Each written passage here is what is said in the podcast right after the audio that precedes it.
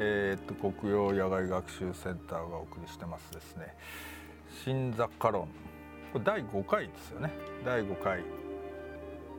はい、あれ多分だいごかいですね、多分ごかいめ、だいごかい、はい、はい、だいごかいはですね、えー、っと今日はちょっとあの Zoom でおつなぎしてるんですけれども、えー、っとゲストにですね、ベルリン在住の現代美術作家の、えー、白木麻子さんをお迎えしてお話しするっていうことになってるんですけど、これはもう山田さんがファンなんですよね、白木さんのね。はい、そうです、はい、ファンです。何ですかねいきなりこれそうだファンなんですね。はい、ファンですありがとうございます。よくわかんないけどあの断言していただかないとそうそう、そこはね、でも断言、断言はします。断言、ちょっとなんか顔が赤い、なんかなんか顔が赤いそうそう、あの白木さん、今日はよろしくお願いします。よろしくお願いします。えー、っと、まあ、あのその山田優さん、今日は別にあれですよね、なんかファンだから、はい、あれっていう緊張してるとかですか。いやいや、じゃなくて、別にファン、ファンを煽、山田さんのファンがファンである人と会うって企画じゃないので、そううんすいませんね、はい、そうですねでしょ、だから全然違いますよね。全然違うんで、今日白木さん、なぜ白木さんなのっていうところですね、うん、なんか、あのー、ま, まずは、うん、あの新雑貨論、あの今までは結構その店主の方が続いてきたじゃないですか、あのお話しする方が、はい、であの前回の、えー、と畳アンティックスの、えーとうん、奥村さんと話していて、なんか少しこう、うん、物の置かれ方とか、うん、なんかあのそのなんだろうな、もう少しこうなんかその店主以外の方にお話を聞きたくなってきたというか、うん、物を作られてる方とか、うんで物をどう置かれているかとか、うん、なんかそういう話はあのアウト・オブ・ミュージアム の, そのさんかいめの小林さんの時も そ, の、うん、そんな話がありましたけど、うん、なんか単純にあのお店で物を扱う店主さんからそういう話を聞いてきて、うん、なんかそろそろ物を作られてる方と一度お話をした方がいいのかなって、うん、あの若林さんとお話しして、うん本当はね別の方とかも候補の方いたんですけど、うんえー、白木さんがいいなっていうファンだからなんですけど、うんうんうん、それであの今回はあのお願いした経緯がありますかね。なるほど、はい、それであまああのまあつって物を作ってる人いっぱいいるじゃないですか。だし、まあ、デザイナーさんみたいな人でも良かったかもしれない、うんうん、だけれども、はい、まあそのまあ、というわけだから現代美術の作家さんでいらっしゃって、はい、でその中でもなぜ白木さんなのかっていうふうなことですよね。そうですね、うん、だちょっと簡単に、うんね、や山田さんの方からなんか白木さんの作品ってまあ大体こういうことなんですよねっていうのをちょっとご説明していただいて、でちょっと白木さんにそれは違うよっていうもうやだやだやだファンなのちょっとちょっとちょっとあの正解正解不正解やだいや冗談です。まあでもね直接お話しするのは今回初めて。あそうかそうか。そうですよね。元々あのちゃんとお話しするのはもう一方的なファンだったんで完全に、うんうん、あのある程度なんかご誤読というか誤読していただいた方がなんかね、また新しい作品の見方もあるだろうし、あえて作品で孤独を生んでるとこいやいやいやあのそういうのを狙ってるところもあるのでああなるほど、はいそういやなんかあの本当にあの実際あの作品的なるもの、白木、うん、あの白木さんの作品的なるものもあの好きであの購入させていただいたりとかもしたんですけど、えっと、今写真共有されてますかね、はいはい、作品があのなんだろうな、僕はもともとやっぱり家具屋の場合でバイヤーやったりとかやっぱり結構デザインにまつわる仕事を、まあ、デザインに近い仕事をしている時にあのまずなんか最初のなんだろうなと取っかかりというかなんかすごくあの近しく思えた点としては、あのその家具であったりとか、あの日常の生活にあるものの、えー、なんていうか形状というか形になるもの、まあ、みたい な, なんかその親近感ですかね。僕がなりわいとしてきたことへのまずなんかし、うん、親近感っていうものが一つあって、そ の, あの造形自体はすごくシンプルで綺麗だなって 思, 思うんですけど、なんかそれがあのこれも完全な主観なんですけど、あの当然その家具とか道具、日常生活における道具ってやっぱりそのあの機能、機能みたいなものが当然求められてくるじゃないですか、うんうん、でなんかあの白木さんの作品を拝見してると、そのあの機能っていうものはある種失われてるんですよね、明らかに。でその機能が失われたことによって、なんかその感じる情緒みたいなのがあの一つ作品からはすごく強く感じられて、その親近感と、えー、機能のある種欠落と、えー、なんかそれによってなんかあの近しいものなのにその機能が失われたことによってすごく情緒を感じることで、なんかあのに普段の生活の中で見てるものなんだけど全く違うように見え、うん、全く違うものとして見えてくることとか、えー、なんですかね、あのそのもの自体があのなんだろうな、あの、まあ、そういう空間に置かれてることによってまた違う意味を持ってきたり、あと取り合わされることによって風景が生まれてきたり、まあえまだ説明まだ説明なんかもう難しいな、どこまどこまで頑張るかなと思ってどこまで説明いやちょっと、ね、いやいやだんだん頑張れなくなってきましたけど、そうですね、なるほど、なんかその、うん、日常日常の中になんかすごい日常的な気もするんだけど、ものすごい非日常な感じがするんですよ、うんうん、そうですよね、なるほど、うん、なんかそれがすごく好きなるほどなるほど、はい、なるほどなるほどいかがですか、白木さん、今の解説。いや、まさにおっしゃっていただいた通りで、はい、あのそうなんですね。私の作品、完全なご同かもしれないですね。いやいや、はい、あ、ごめんなさい、どうぞ白木さんお願いします。あ、そう感じていただけてたんだなというふうにあの、うん、逆にう嬉しく思いました。あのいえいえ、私の作品の中にはやっぱりこうフレームであったりとか、格子みたいなものとかが出てくるので、うん、一見すると家具のようにも見えるんですけれども、うん、なんかその形自体がその完成されてないことでこう一部がなんて言うんでしょう、欠落していることによって、まあ、なんて言うんでしょう、見てる人の記憶をこう喚起させるようなところもありつつだけども、えー、となかなかそれにたどり着けない浮遊感みたいなのが同時にあって、うん、えーまあ、そのなんて言うんでしょう、人が想像するいわゆる形から想像する機能っておっしゃってましたけれども、なんかそれ人が想像するものになんて言うんでしょう、こう揺さぶりをかけるじゃないですけど、うん、形に対する身体の記憶に揺さぶりをかけるようなインスタレーション作品を作ってます。で、まあそれによってなんて言うんだろう、この同時に流れている、この世界に同時に流れている、うーん、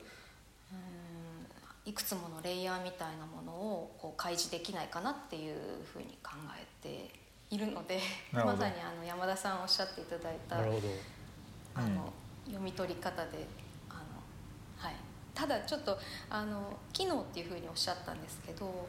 あの用途というふうに考えるのか機能というふうに言うのかで、うん、またちょっと、うん、用途か、うん、あの言い方が変わってくるというか、そうですね、おそらく私の作品の中ではその人間の人の心の中に何かこう振動を与えるという意味では機能はしているとは思うんですけれども、ああ、そういうことか、その形から想像される用途っていうものは、ああ、そういうことですね、確かにあの欠落しているというか、あの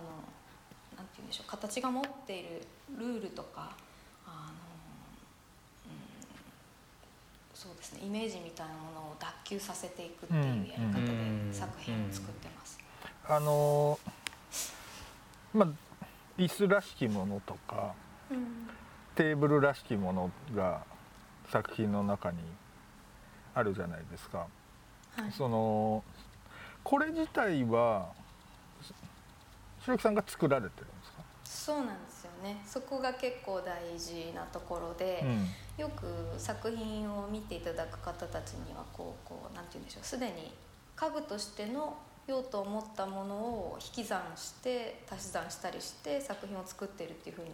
思われるんですけど、うん、私はまあ、うん、あの製材するところから材料を取り扱っていて、うん、というのも、うんうん、作品ってこう作っている中で選択肢がたくさんあって、その選択肢の結果が形としての出てくると思うんですけれども、うん、その自分の関われるできるだけ真相の部分でそのいわゆる脱用途としての選択を取りたいっていうことで、うんえー、と製材のところから始めてます。だから大きくこう枝分かれする、あの自分が関われる範囲ですけども、うん、山に入って自分が木を植えてっていうところまでは関われないけれども、そのできるだけ自分が関われる真相の部分でもうすでに違う方向を向いているっていう状態にするために製材から始めてます。なるほど。これ、うん、一種まあなんていうのかな、こうまあ手法って言い方が妥当なのかわかんないですけれども、まあ、ある種その家具だったりとかそういう規制のなんていうんですかね、まあそのすでにあって割とした身近なフォルムの持ってるものを使っていこうっていう、でそれを一個その中心的な、それテーマとは言わないで、なんかこう、うん、その手法の取っかかりにしていくみたいなことっていうのは、うん、い, いつからやってらっしゃるんですか？そうですね、本当になんか神楽式形がアウトラインに出てきたっていうのはベルリンに来る少し前にせんじゅうにねんぐらいですよね。うんでその前はもうちょっと抽象的な形があってたりとか、うん、うーんそうですね、なんかもっと彫刻彫刻意識して作ってたって感じです。ああ、そうかそうか、彫刻ね、うん、ああなるほど。でも、うんまあ、いわゆるその塊からこう一木から掘り出して形を作っていくようなものではなくて、あのここなんて言うんでしょう、こう構造物にしていくっていう、うん、構造を持ったもので形にしていくっていう方法はまあずいぶん昔からやってるんですけど、うんうんうん、そのなんて言うんでしょう、ちょっとこう構造から入っているので逆にあの家具寄りにならないようなものをずっと作ってはいたんですけど、うんうんうん、どっかから自分でなんて言うんだろう近づいていったっていうのもあって、それを逆にさっき孤独っていう言い方したんですけど、なんかその形から美しく孤独が生まれないだろうかっていうふうに考えるようになって、アウトラインに、えー、家具的な構造が入ってくるようになりました。うんうん、というのも何て言うんだろうな、えーと、本来だったら作品の裏側にあるべき事象みたいなものをこう表裏反転させて表に出したいっていう気持ちがあって、はいえーとうん、例えば作品を支えているその空間であったり、うんはい、その場を成立させているものに目を向けたときに、例えばキャンバス、絵画であったらキャンバスの裏側にある、うんえー、構造体であったりとか、あるいはその作品が置かれた空間を支えている、えー、壁の向こう側にある躯体であったりっていうものが、うん、何かこう表に出てきて意識されるようなものにしたいっていうところから入ってるんですよね。うん、でそもそもその空間に意識がいったっていうのは、えー、となんか作品をたらしめているものは一体何かっていう疑問から発生してるんですけども、うんえー、ともともと私学部時代大学の学部時代は彫金を専攻していて、えー、と彫金なんですか、うん、そうなんです、うんでまあ、その時も用途があるものを作ってたわけではないんですけども、うん、周りの学生たちは装身具ジュエリーなんかを作っていて、うんうんうん、でなぜその作ったものが、まあ、耳にあったり胸にあったり指にあったりってしなきゃいけないのかとか、あの、うんうんうん、私の作品で言うならなぜ作品は最終的に展示台の上に載せなければいけないのかとか、うん、なんかそういう作品を支えてる支持体みたいな方に意識がいってで私の制作のことの中で言うと自分が作ったものはものすごくこう制作過程でのプロセスの中ですごくこう生き生きとフレッシュにあのか動いているんだけれども展示台の上に載せた瞬間に作品として演じ始めるというか、うん、なんかこう、うんうんうん、照明を当てられて展示台に載せられた瞬間にこう私は 作, 作品であるって言ってるような感じがして自分が見てきたそのプロセスの中で見てきた姿と全く違う見え方をしてくる時とかがあって、うん、じゃあ作品っていうのはどうやってだから作品として言えるんだろうか展示台に載ったからなのかあるいはサインを入れたらそこで作品となるのかみたいなことに疑問を感じてきたんですね。だからまず作品をその、まあ、展示台から逃れるように作りたいっていう気持ちがあってその作品を見るための高さにするためにある構造を持った物体を空間の中に置くとかっていうことからなんか構造が作品の中に取り込まれていくようになっていきました。なるほどなるほど、うんうん、なんか僕あの今あごめんなさいさっき、うん、あのゆったり流したこの作品をウェブかなで拝見した時に、はい、やべえってファンになったんですけどあこれからだったんです、うん、これ、うん、やっぱりなんかその、うん本来的にこれイースとかスツールの構造だとして、うんうんまあ、足の部分で、ね、足の、足の構造だとして、うん、なんかそのなんかその展示台の上に置かれているっていうよりはその、うん、まあ床床の絵の支持体として成立していて通常例えばこのよんほんの足は、まあ、床に つ, ついてで人の体を支える構造 に, になるなんかその構造がなんだろうなでデタラメじゃないなえっ、ー、とあべこべあべこべじゃないな、うん、なんだろう、うん、えっ、ー、とその構造が違う指示にな、うん、まあ多分この作品とかも比較的そういうものだとは思うんですけど、そうですね、なんかその構造があの入れ子になってるというか、うん、違う支えられ方をして成立している、うん、何かその不思、不思議さというか椅子は転がしたらなんか。あの戻すじゃないですか、うん、倒したら、うんうん、でもなんかその倒した時の風景じゃないですけどでもそれって実は倒すこと自体非日常だったりもしてなんかそういうなんか残像が残ってて自分の中に、うん、なんかそれがあの展示台の上に置か、置かれないというかこの作品はやっぱりだから展示台の上に置かれないからこそちゃんと成立してる、うん、だなと思ったりあと何ですかね僕あの二日酔いの時とかになんか見た風景な気もしてるんですよなんかめまいがしてこうなんか分かんないですけど連続性白木さんの作品連続性があったりする作品も多いじゃないですか。そうですね、はい、なんか家の中のものが分かんないです、うん、うちのうちにもあの寝室に立てかける鏡があって、うんであの白木さんの作品を最初に、えっと、これもすごいあの最初に出してたこれもすごい好きなんですけどあのうちにある鏡とかとは違うんですけど、うん、なんかこれ見た時になんか二日酔いの時にとかめまいをした時になんか見た風景だなって思ったんですよね、うんうん、なんかめまいをなんか、うん、なんか自分がそこの中でなんか普段の時と違う見え方をしたことがあったり、うんうん、なんかそれをすごい思い出したんですねこの作品見て、うん、なんかそういういやちょっと白木さんにお伺いしてみたかったのはなんかこういったその、はい、なんかその製材からやられてそのね、あるものの形の木をなんかその取り去って機能を失わせていくとか、まあ、用途を失わせていくっていうわけではなくて製材から始めてこの造形を作り上げていくわけじゃないですか、はい、っていう時になんか、なんかどんな普段生活の中でやっぱりいや、うん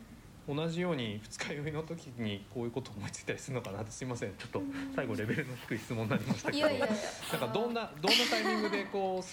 こうこうなんか発想されるのかなっていうのが少し気になる。もちろんなんて言うんでしょう、感じる心の方にはなんか全部開いているので、どんなことにもインスピレーションみたいなものは得るんですけど、やっぱり身の回りにあることとか日常生活で見えてくる世界っていうのにももちろん影響は受けるんですけど、こう作品を作ってる循環の中でおそらく作品を作るとこうことって自分の中で新しい問いを見つけることだとは思ってるんですが、その、はい、まあ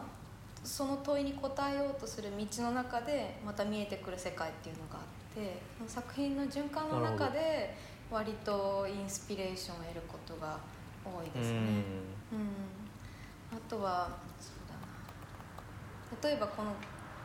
鏡の作品で、えーと、めまいがするっておっしゃってたんですけど、まさにそれを引き起こすためのものだったりもしていて、えー、ああまんまとまんまとっていうわけですね。うん、あの、うん、ずいぶん昔に浄瑠璃寺奈良、奈良ですかね、浄瑠璃寺で聞いた話から結構影響を受けて、形はヨーロッパの、ね、なんか構造物、うん、建築物にも見えるんですけど、はい、日本のなんかこう、えー、彫刻の中に神様を見ようとする造形のあり方みたいのをちょっと引用しているところがあって、浄瑠璃寺にあるこう仏像建築はいくつか同じものが並んでるんですけど、えー、とそれを作ってる職人さんとかお弟子さんとかこうがみんな同時に作ってるんですけど、形ってどうしてもその人の性格が出るんですね、やっぱり作っていると、はい、同じものを作ろうとしていても、うんで同じ仏像を作ろうとしてるんだけれども、なんかその人によって強弱が で, できてきて、うん、荒々しい表情のものがあればすごく柔らかい表情みたいなものもできてきたり、それは彫りに出てきたりとかってするんですけど、それが浄瑠璃寺の場合は交互に置かれてるんですよ。で人が入ってきた時にその仏像の横を通る時に弱い強い弱い強いみたいな強弱をこう、うんうん、自分が歩くことによってえトランス状態に陥っていくっていう話があって、そのトランス状態に陥った時に何かこの神的なものを感じるっていう話をちょっと意識しながら作った作品なんですよ。だからこの、まあ、ミラーがあったりなかったり壁がそこにあったりっていう、うん、こう連続の中でなんかこう自分と対峙してみたり、また違うものが見えてきたり、後ろにある作品が映り込んで目の前のものを見てるんだけど背景の空間に意識がいったりっていうような感覚が多分この作品見ると感じられると思います。なるほど。あとはそうですね、さっきあのめまいっておっしゃってたんですけど、あの、まあ、作品の中では取り扱ってる事象っていうのはいくつもあって、その日常とかっていうことの他にも、例えば作品を作る上ではこう力学に触れていたりとか物理的な現象とかを扱っていたり、その形に対する人間の行動様式とかっていう運動みたいなものももちろん扱ってるんですけども、はい、うーん全く違うその歴史とか文化とか習慣とか、あとはまあ全然違う自分とは違うこう知覚を持った動植物っていうもののムーブメントを作品の中に取り入れていたりとか、それぞれのルールみたいなものを脱臼させて、あの作品上で新たなこう関係性を作るんですね。そうするとなんかこう世界が同一視されるような瞬間みたいなのがあって、なんか同時並行的に流れているその世界をこう新たな視点を持って読み解こうとするみたいな、だからなんかこう形の中形一見すると家具に見えるんだけど、なんか複合的な要素を作品に持っている、うん、からこうなんて言うんでしょう、いろいろと巡らされて、うん、あっちに旅してみたりこっちに旅したり見たりっていうようなことが起きるんだと思うんですよね。うん、なるほど、うんうん、なんかちょっと一個あの割とトンチンカンな質問かもしれないんですけど、はい、なんか割とちょっと遡った話のところで、まあそのなんて言うんだろう、えーとどう言ったらいいんだろうな、こうその展示っていうものとそのその展示される空間とか、要するにスポットライト当てるとそれ作品になっちゃうよねみたいなこととか、なんかそのなんて言うんだろうな、こう美術作品なる美術作品とかっていうものを成り立たしめてるその根拠みたいなものとかっていうのを問い直すみたいなのって現代美術の中でずっと、まあ特ににじゅっせいきはそれ問題問題になってきたと思うんですよ。でそれっておそらくそのあの僕の理解だとマルセル・デュシャンって人以降のなんかそのいわゆるだからレディメイドっていう風な考え方の登場って、うん、まあ一個なんて言うんだろうな、その結構大きなその思考の転換みたいなものをもたらしたと思うんですけど、うん、そのいわゆるレディメイドみたいなコンテクストってなんかこう塩木さんの中では意識されてるんですか？雑な質問ですいません。できるだけレディメイドという言葉は使わないようにしていて、そうですよね多分、うんうん、というのも、まあ、どこまでが人が関わったものなのかっていう、うん、例えば、ねうん、私が取り入れているこう素材として取り入れている木材自体も誰かが植えなければ、まあ、伐採できる木材は手に入らないわけで、うんうんできるだけそういう考えではないようにしたいんだけども、なんか、うん、あのベルリンに来た時に、はい、まず材料を買うところが分からなかったので、うん、街の中にいっぱい、うん、それこそ家具壊れた家具が捨ててあるんですよ、はいはい、であの日本ではやらなかったんですけど、それを拾ってきて作品の材料として扱ったことがあって、うんはい、でもやっぱりその背負っている物語みたいなものとか時間みたいなものを引き算して作るっていうのと、うん、私がそこにもともとなかった状態として作るんではやっぱり大きな差があったというか、うんうんえー、と向いてる方向が全然違うんですよね。なのでなんかこう、こう引き剥がしていく作業ではないのかなっていうふうに思いました。もともとない状態を作るっていう。なるほどなるほど。そうだからなんか一回ね、だからその話って多分このシリーズの中で問題になったというか、そのレディメイド的なものとかってさ、うん、ほらもうすでに、うん、無印良品とかに取り込まれてんじゃんみたいな話、うん、あったじゃないですか、三品さんのとことかで話で。いや、そいやつまりなんかそのレディメイド的な話っつうか、なんていうんだろうな、だからそのなんていうんだろうな、こうものを要するにある種の既存のコンテクストからこう引き離して、もう一回そのものそのものとどうやったら向き合えるのかっていうのが結構このシリーズのテーマだとは思うんですけど、うん、そのただもうレディメイド的なその手法っていうか、そのものの見方自体がもはやなんていうのかな、ある意味消費の対象になってきちゃってるので、やっぱりそこもデッドエンドじゃんみたいな感じ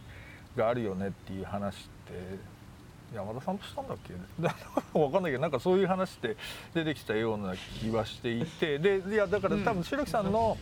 なんか作品っていうのはやっぱり そ, そのアイロをまた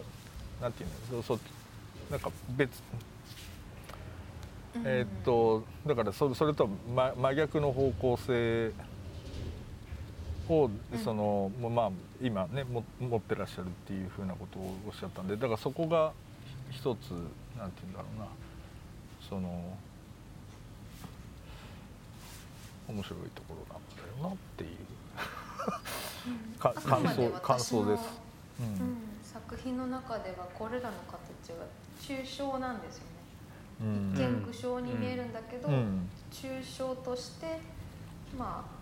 この形がアウトラインだけにとどまっているっていう状態、うん、だからあの家具を目指してるわけじゃないですよね。もちろんもちろん、うんうん、ただなんかその家具でも家具として見えないと家具っていうかあ椅子のフォルムだなっていうことは認識されないと困るは困るんですよね。困るっていうか、うん、見, 見, 見てる側からするとそこはなるほど ど, ど, どうなんですか。つまり僕、まあ、割と明示的に椅子は椅子だろうに 見,、うん、見えちゃうと思うんですよ。これは特にそうですね、うんうん、だし、うん、これはちょっと、うんうん、なんかそのまあ、まあまあ、テーブルみたいな形が発生する基準みたいなのを変えて操作している作品があって、あの、はい、下に格子状の床になっている作品があるんですけど、あ、うんうんはいはいはい、あれもパッと見椅子が見えてきちゃうんですけど、うん、実は形が発生しているのがこの床のフレームから発生していて、このフレームのサイズがあのギャラリーの外にある道にある石畳のサイズから計測されて作られてるんですよ。なんか椅子だけポコッ、椅子のような形だけポコッと外に出すと、まあ はちじゅっパーセント ぐらい私たちのサイズより小さくなっていて、ちょっと俯瞰したようなサイズになってるんです。なるほど、サイズがちょっと違うんだ、はい、そうなんです。だからその作品を作る基準みたいのが毎回ずらされているんですよね。だから身体ベースの家具ではなくて、そのまあその周辺の空間がベースになって形がなっていたりとかっていう、なるほどなるほど、その概念も含めて、うんうんうん、あの基準を常にこう変えながら形が立ち現れているっていう、うん、そうかそうか、なるほど、面白い。でもその時ってやっぱりあれですか、あのまあじゃあその格子のサイズに合わせてこうニョキッと足だけがあるみたいなことも可能性としては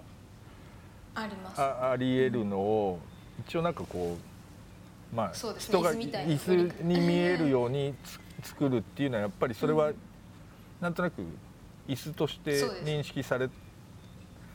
椅子なのかなって思って思わせるっていうことですよね、うんうん、そうですそうです、うん、椅子なのかなじゃないか、なんか私の知ってるそれなのかなっていう、なるほど、うんうんうん、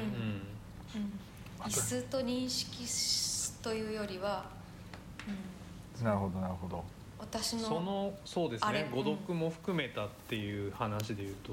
うんうん、そっか、ヒントみたいなものは作品の中にたくさん散りばめられていて、それをどう読み解くかっていうのは、うん、あの鑑賞者に委ねられて、うん、入れて、なるほど。でも結構難しいですよね、その私の知ってるそれかなみたいなことって、そのなんだろう、あんまりそれが離れちゃうとなんかなんか木で作ったオブジェみたいなことだなみたいなことで回収されちゃうと、なんか結局あ現代アートねみたいな話になんとなくなっちゃうところのその距離感みたいなこととか、なんかそういうのはなかなか、うん、難しいっていうか、そこ、うん、そうですね、その何かに着地しない浮遊感みたいのが、うん、私の作品の特徴になっているんだと思うんですよ、うんうんうんうん、でその狭間にいることって結構大変で、うん、これは例えばクラフトなのかとか、うん、彫刻なのかっていう、まあ見てる人は割とそういうふうにあのそうですよね、ジャンル分けしたいところを、うん、あえてジャンル分けしないでっていうか、うん、その中間を常にこう、うん、浮遊してる状態みたいなところに身を置いていて、むしろ例えばこの作品を家具と感じる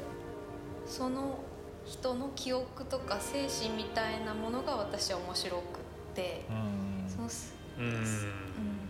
そこを揺さぶりたいみたいな、うん、面白い面白い、うん、なるほど、わかりました。じゃあちょっと時間が来たので、まあ、前半はとりあえずここまでということで、はい、後半は後半どの辺聞いていきましょうか、山田さん。後半ね、どうしましょうかね。うん、うん、ちょっとうんでもまあその置かれるとか 空, 空間との関係性とかはやっぱもっと聞いていきたいなというか、うん、なんかそれがすごくあの白木さんの作品にすごく大事なものだと思うんで、うん、はい、OK です。じゃあその辺聞いていきましょうか。うん、じゃあひとまず前半ここまでということで、はい、白木さんありがとうございました。山田さんお疲れ様でした。お疲れ様です。